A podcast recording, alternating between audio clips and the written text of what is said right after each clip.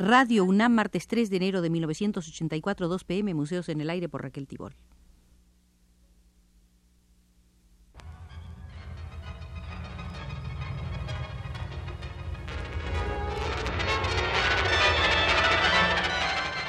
Museos en el Aire.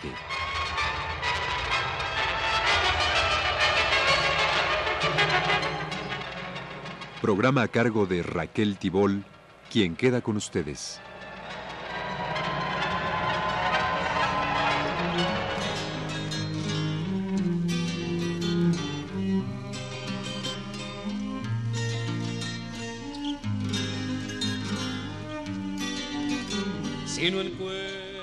De hoy será nuestra quinta y última visita al Museo del Arte Ecuatoriano. Visitaremos la sala de la pintura abstracta y de la neofigurativa. Y será nuestro guía Manuel Esteban Mejía, escritor, periodista y profesor universitario.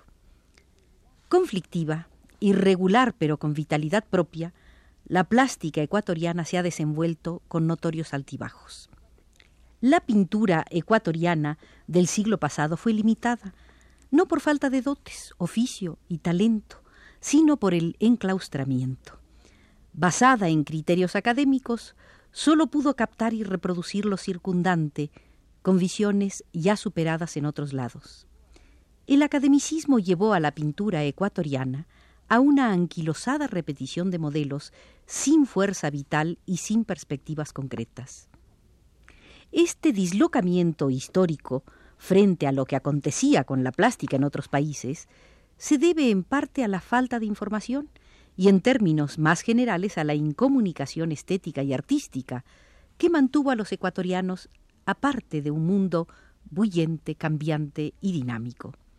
Arcaicas estructuras socioeconómico-políticas determinaban el gusto estético, precisando por lo mismo lo que podían o debían realizar los artistas.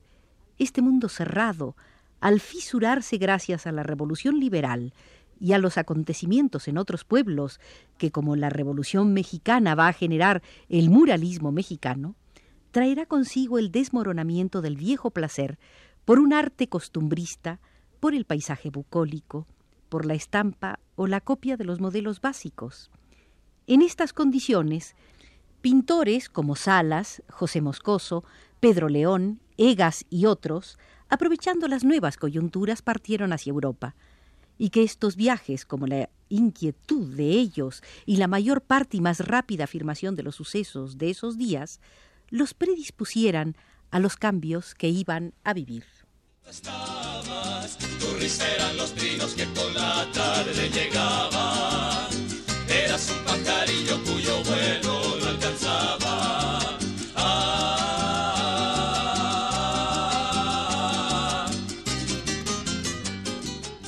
Las limitaciones del arte ecuatoriano deben verse en lo referente a tendencias e ideas, pero no fue limitado el fervor al trabajo y hasta algunos logros específicos en la línea de los naturalismos prevalecientes.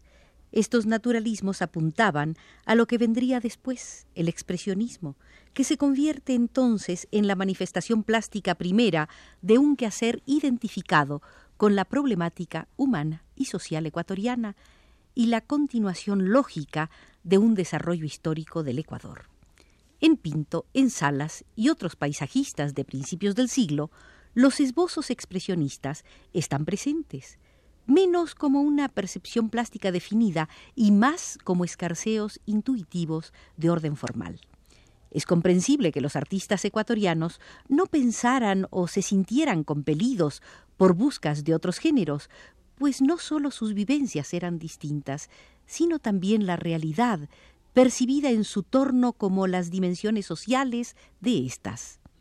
El encuentro con las nuevas tendencias se da para los artistas ecuatorianos en el extranjero y sólo después en el Ecuador mismo. En ambos casos, con algún retardo como si tales descubrimientos por deslumbrantes que pudieran serles, tardaran en sedimentarse y alinearse en el espíritu de esos artistas. Camilo Egas, por ejemplo, después de algunos viajes y de afincarse en Nueva York, volcará cierto ímpetu hacia el surrealismo y años después hacia lo informal, sin que ninguna de las dos posiciones fueran inalterables o únicas. En el caso de Manuel Rendón, hijo de diplomáticos ecuatorianos nacido en París, su pronta vinculación al arte europeo y fundamentalmente al francés nutre su instancia surrealista de la década de los veinte y también los posteriores hasta desembocar en la abstracción de finales de los años 40. De igual manera, artistas como Araceli Gilbert, Enrique Tábara, Aníbal Villasís, Luis Molinari, Estuardo Maldonado o Mauricio Bueno en diferentes tiempos se enfrentarán a las nuevas tendencias desde sus respectivas estadías en otros países para luego, con el impulso de lo propio, desarrollar su obra de madurez en el Ecuador. La estatura del vuelo, la experiencia inexperta de los niños.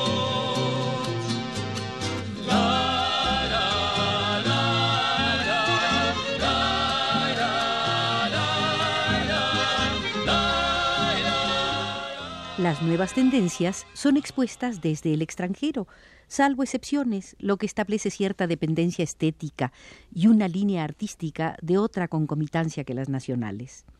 Este fenómeno vincula al mismo tiempo el arte ecuatoriano con el acontecer que viven otros pueblos. Tales expresiones, manifestadas como análisis o síntesis personales, no obedecen ni al consumismo ni a las imposiciones de una moda, sino que se convierten en un hacer que responde a una necesidad profunda, es decir, a una visión y hasta una concepción del mundo y del arte. De hecho, el abstracto irrumpe en el Ecuador hace unos 30 años y la neofiguración hace unos 20, lo que señala, sobre todo en el caso del abstracto, la diferencia temporal que habíamos ya precisado. Es en este trance que Araceli Gilbert presenta su muestra de 1955 en el Museo de Arte Colonial de Quito, que Manuel Rendón trabaja témperas y acuarelas que superan su reconocido postcubismo, y que en Nueva York Camilo Egas incursiona, aunque brevemente, en las mismas vías. En el caso de Araceli Gilbert, ya hacia mediados de los años 40, su expresionismo primitivo se estiliza en la forma y el color hasta simplificarse en la estructura geométrica de lo concreto. Pasa primero por Santiago de Chile y después se va a París, donde será su maestro Ozenfant. En París encuentra el formalismo que caracteriza su trabajo hasta la actualidad. Rendón vive primero en París y al llegar a Ecuador va cambiando su residencia de Quito a Cuenca y por fin a Guayaquil trabaja un expresionismo de corte individual y de visión vernácula. También un postcubismo que tendrá la virtud de encaminarlo hacia la abstracción en su doble vertiente. Por un lado, sus óleos se reducirán a formas sin eliminarlas del todo, mientras el color alcanzará la tensión valorativa de lo netamente plástico en una abstracción figurativista. Por otro, en sus témperas y acuarelas abandonará toda referencia formal, dejando que sus impulsos y temperamento se expresen libremente a través del color en un informalismo poético. Camilo Egas, más cerca del abstraccionismo de Pollock, pintará algunos cuadros donde lo informal es lo dominante, pero sin aproximarse a la action painting ni abandonar el expresionismo virtual que lo atenaza desde 1920 de viejas ansias, un que ruge por dentro, una gota de agua y cientos de ojos que miran con una misma. La década de los 50 es muy importante para la plástica ecuatoriana. Tábara, Villasís, Maldonado y Molinari salen hacia diferentes rumbos y hacia encuentros de otro orden. Esta década ve surgir a los que serán los artistas de contenidos y manifestaciones no expresionistas, los que, como sus antecesores, hallaron en el extranjero aquello que les hacía falta. Tábara descubrirá el informalismo en Barcelona, Villasís en Madrid, Maldonado lo definirá en Roma y Molinares inclinará por el formalismo constructivista en París. El retorno de Enrique Tábara desde Barcelona será el impulso directo para los esperados cambios. alineado en el informalismo de la escuela catalana, creará una expresión que conjuga al tratamiento informal de la materia una signografía muy libre, pero de valoración aborigen. Su arte es rico en efectos, de una riqueza que brota del dominio de la materia como de las formas que él impone a dicha materia. Estas formas, de gran fuerza rítmica, poseen no sólo un sentido animista, sino fundamentalmente uno mágico, que se brinda como suelta manifestación de un arte prehispánico. En Aníbal Villasís, en cambio, la riqueza textural a la que el color otorga brillantes contrastes presenta estas formas sin la ensoñación mágica de Tábara y más bien como una reflexión inspirada del antiguo arte de los pueblos de estas zonas. Maldonado hace suyo un signo de la cultura chorrera que dominará el desarrollo de su pintura por espacio de varios años, para más tarde abandonar definitivamente esta línea y volcarse a un constructivismo de horizontes universales. Molinari, a su vez, pasará de su primer expresionismo a la geometría formalista, sustrayendo de sus obras últimas el estatismo que despliegan las primeras, siempre dentro de los aspectos de rigor y sobriedad que lo comete.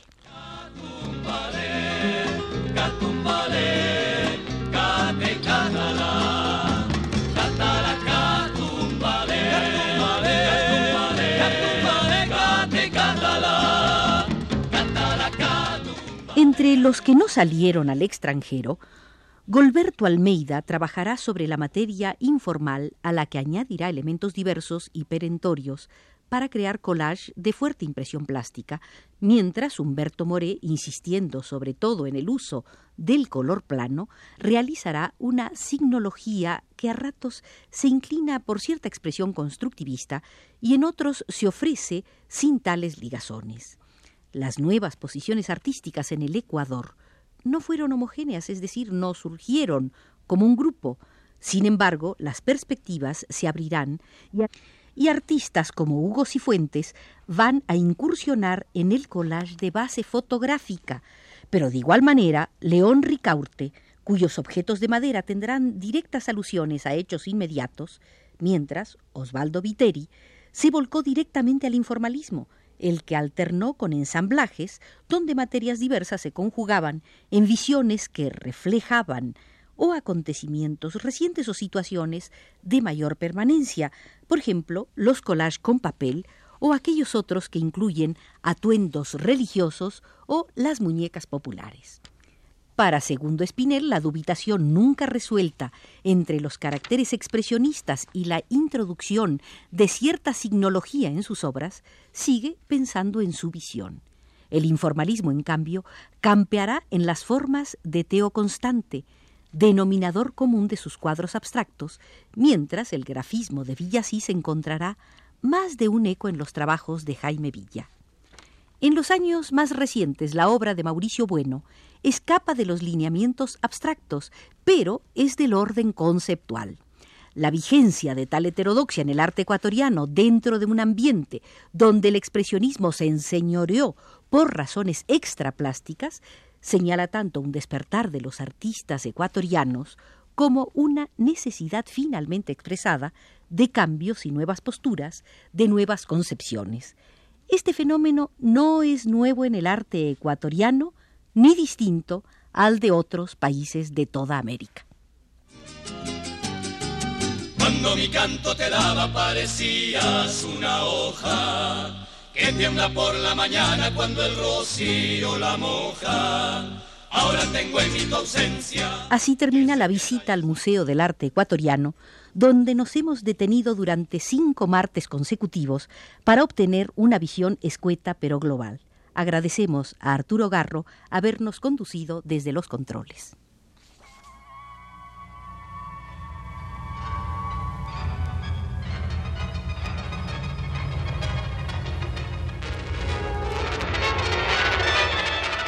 Este fue Museos en el Aire.